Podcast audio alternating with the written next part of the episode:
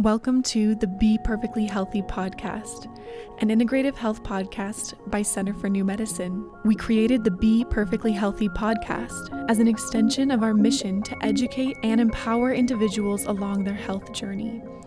This integrative health podcast will bring you in depth expert interviews on a plethora of health topics.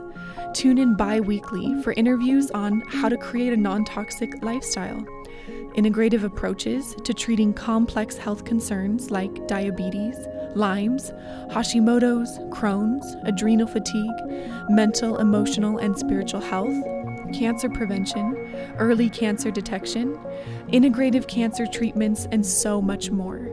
Through the Be Perfectly Healthy podcast, we hope to provide cutting edge, science based information you can use to create a happier and healthier life for you and your loved ones.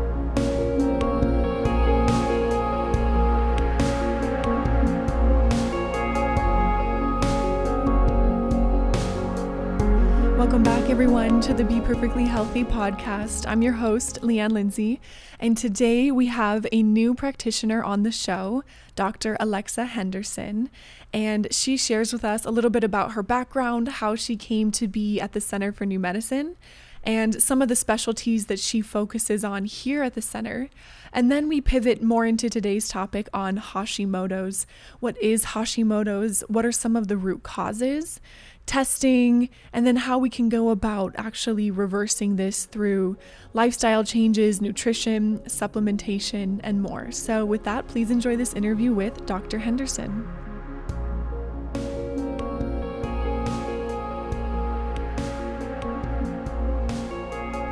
Well, welcome, Dr. Henderson, to the Be Perfectly Healthy podcast. We are so excited, first of all, to have you at the center. We can't wait for the patients, for the listeners to get to know you better.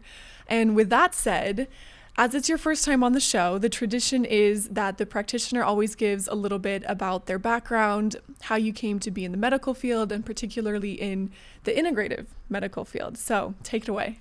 Okay. Yeah, so I've been in the medical field for a very long time, since I was 20 years old, actually. I started off as a critical care nurse and worked in acute care for a number of years as an RN prior to going to medical school, um, at which point I completed an internal medicine residency and became a hospitalist. So I was in the hospital for many, many years, taking care of very sick um, patients and doing a lot of chronic disease management. So I became very interested in the other side of medicine, more of the functional side, where I could actually prevent disease instead of treating um, at very, very end stages. I had my own practice in Napa for a couple of years prior to coming to Center for New Medicine. Mm-hmm. And then here at the center specifically, what are some of the key areas you focus on, or you're you're hoping to focus on? yeah, so I'm doing a lot of um, bioidentical hormone, um, thyroid, and adrenal. Um, I often find that the three are very intimately connected: adrenal dysfunction, thyroid, and hormones. Um, so I focus a lot on that, in addition to a lot of detox protocols um, to balance the GI tract, um, and also I'm working very closely with the cancer patients. That is so fantastic. And like I said before, I'm sure we're going to have you on for many other episodes on different topics. But again, just welcome. Thank you. I'm so happy to be here. And so today's topic, we are diving into Hashimoto's. Yes. So to start it off, just so we always kind of lay the foundation, can you give us just a definition of what is Hashimoto's? Yeah, so Hashimoto's thyroiditis is an actually an autoimmune disorder. Um, so it's a form of thyroid abnormality in which the body's antibodies um, form antibodies specifically against their own thyroid gland. Um, um, and they're thyroid peroxidase antibodies. So, Hashimoto's is actually an autoimmune disease that results in hypothyroidism, but its primary roots are in auto, auto, autoimmune dysfunction. Mm-hmm. So, generally speaking, can you give us some statistics or some numbers? How many people have Hashimoto's? Because it seems like many people have hypothyroidism or thyroid disorders of a certain kind, but in mm-hmm. general, do we have some numbers on Hashimoto's? Well, I don't have the exact number, but it is extremely common. I will say that probably up to 60 to 70% of, of menopausal, perimenopausal women develop hypothyroidism. And I'd say out of those numbers, probably about 40 to 50% actually have Hashimoto's as the underlying root cause of their hypothyroidism. Hmm. Okay, so we are going to have to dive into that a little bit, but let's start with symptoms. Symptoms of Hashimoto's. And then I think it would be helpful to distinguish, just in case anyone needs to, between Hashimoto's and hypothyroidism. Right, absolutely. And so it's actually really hard to distinguish between the two of them. Oftentimes, um, women that have signs and symptoms of hypothyroidism, they have cold intolerance, they're freezing all the time, um, losing hair, um, lots of fatigue, sometimes lots of lower leg swelling, um, we'll see. And so what happens is, is when someone is diagnosed with hypothyroidism, we look at a certain set of labs to identify that the thyroid is under functioning. Um, with that being said, the way way that we find Hashimoto's is through measuring the autoantibodies to see if a patient actually has the autoantibodies. So it's actually clinically very hard to differentiate the two. Mm. Um, although I will say there's a high correlation with women or, or men, but primarily women who have other autoimmune diseases and Hashimoto's. Mm-hmm. So if I have an autoimmune patient that has any kind of autoimmune disease with signs and symptoms of hypothyroidism, there's a very good chance that they'll they'll have Hashimoto's. Mm-hmm. And Hashimoto's is usually the main cause of hypothyroidism. Correct. In these particular patients, it is, you know, hypothyroidism is obviously a very broad diagnosis with multiple causes um, and, and primarily driven by the hormone adrenal imbalance. Um, but in these particular patients, yes, they have autoantibodies, and that is what's causing mm. their hypothyroidism. So I'm curious, have you had Hashimoto's patients who did not have hypothyroidism? Have you ever seen that?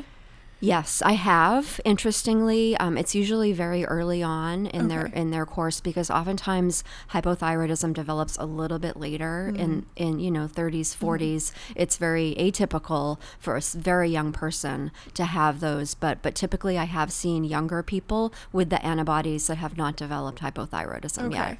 So it is it's one of those things the earlier you can catch it, the easier it is to hopefully reverse it. Absolutely. Which takes me to the next question, which is I've heard from so many people the common narrative around Hashimoto's is very much that it's an autoimmune disease. You're going to be stuck with it the rest of your life. Here's some thyroid medication. Have a good life. Right. So, from your perspective, is this something? What can we do for this? And is it reversible? Can we really say that? Yeah, that's a really great question. So I, I think primarily, you know, with any autoimmune disorder, um, what we really want to focus on is is a person's body is attacking itself, and in this particular instance, it's the thyroid gland. Um, but really, the the number one treatment for it is going to be full body detox because you want to remove any trigger that's causing your own body to attack itself, mm-hmm. and in this case, it's the thyroid. So I haven't actually seen the antibodies go away completely with any of the protocols that I've used. Um, but we have seen many, many patients that really improve symptomatically because they don't have the inflammation mm-hmm. and they mm-hmm. don't have the triggers and the antigenic foods and the gut imbalance. The GI tract is very integral part of treating the disorder properly. So we're able to manage them symptomatically a lot more effectively with less thyroid medication than we would otherwise. Mm-hmm. I've never seen it go away completely to be honest. Um, but that may be um, because patients don't always complete all the protocols. I, I certainly think theoretically it's possible. Mm-hmm. Okay. I love that. And I always, we do kind of like to compare and contrast conventional versus an integrative approach to this. So, can you briefly just share for us? I, I may have briefly just kind of spewed it out, but can you briefly share for us what would a conventional doctor do if you came in, they tested you for Hashimoto's?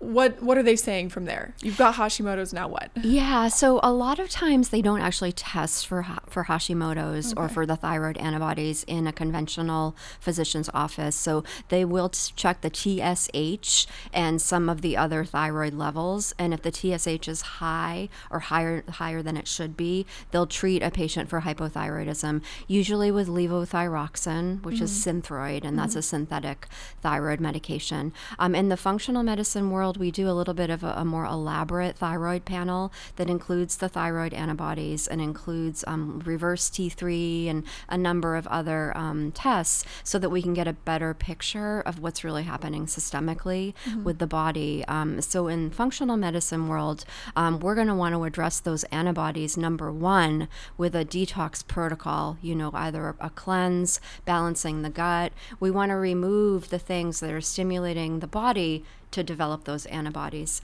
in conjunction with, with thyroid medication. Um, there are different kinds. Um, there's the desiccated natural thyroid, nature thyroid, Armour thyroid, NP thyroid, uh, in comparison with levothyroxine, which is synthroid. Mm-hmm. Um, but really, the focus is getting to the root because mm-hmm. of why someone has the Hashimoto's and trying to address that systemically instead of just uh, treating the thyroid only mm-hmm. with medication. So let's dive into that a little bit more. What are some of the potential root causes? You've mentioned just toxicity in general, but mm-hmm let's touch on some of the areas of toxicity that you've seen patients have and then also what is it about that toxicity that then causes the body to attack itself yeah and those are great questions i think that that you know well there's toxins everywhere mm-hmm. you know mm-hmm. there's toxins in our food there's plastics there's the emfs our phones the wi-fi there's so many things so many different toxins that are coming in and hitting us um, people respond differently to toxins and to different foods and to other things in our environment environment. Um, but people that have a predisposition to developing autoantibodies, like I said, there's usually a correlation um, between Hashimoto's and other autoimmune diseases. So we don't know exactly why some people build up antibodies and some people hmm. don't. Mm-hmm. Um, we think that it's because they're more sensitive to all of the, the various toxins in our environment, technology, and in the world um, that creates kind of an inflammatory cascade mm-hmm. and results in the production of autoantibodies.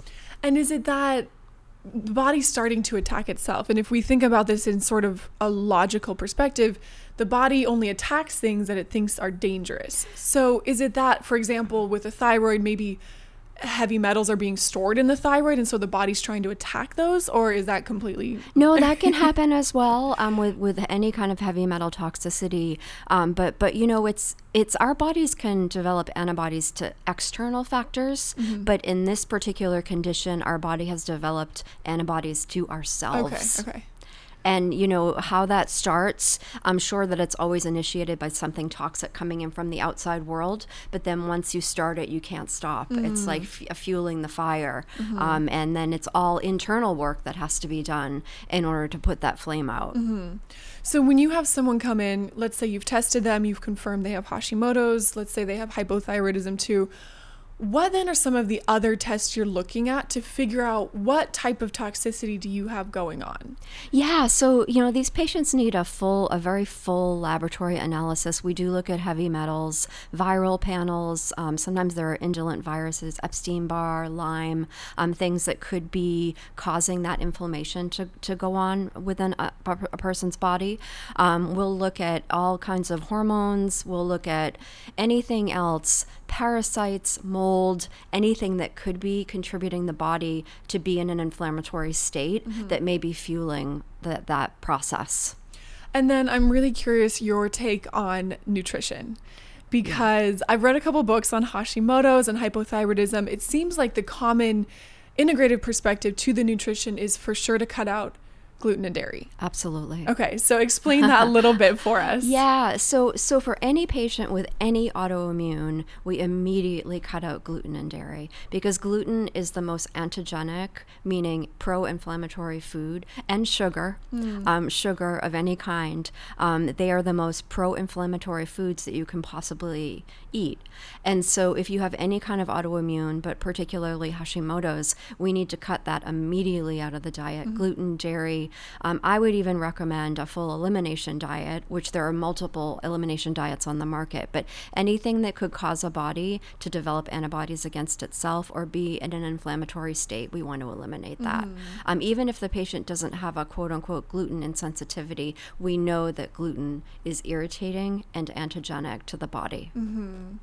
And then is that something that when they're in sort of a treatment phase, they're going really hard with that diet. And if their numbers get to a certain point, they can integrate some things back in? Yeah, so that's a great question. So the way the elimination diets work is typically, you know, there's all sorts of, of antigenic, but you mentioned um, two of them, and then I added in sugar. Um, what happens is usually for about 30 days, patients will avoid all of those foods mm-hmm. and see how they feel. And, and 99% of the time, they feel a lot better. Mm-hmm. And then what will happen after that is they'll start to reintegrate some of those foods back into their diet. Um, like, say, for example, ice cream, you know, mm-hmm. just making something up.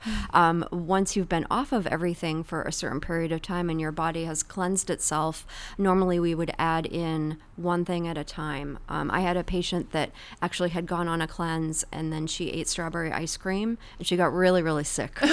so, so she knows that she can't do sugar or dairy. Mm-hmm. So especially that, together. Together, like that. that's how we approach it, and then we start start to slowly add in um, the foods that were avoided to see if there's additional sensitivity, and then to know what to avoid in the future. Mm-hmm. And then when it comes to other treatments we're doing, so you know, we've identified here are some of the things going on. Maybe you've got heavy metals, maybe there's some parasites, some gut health issues going on.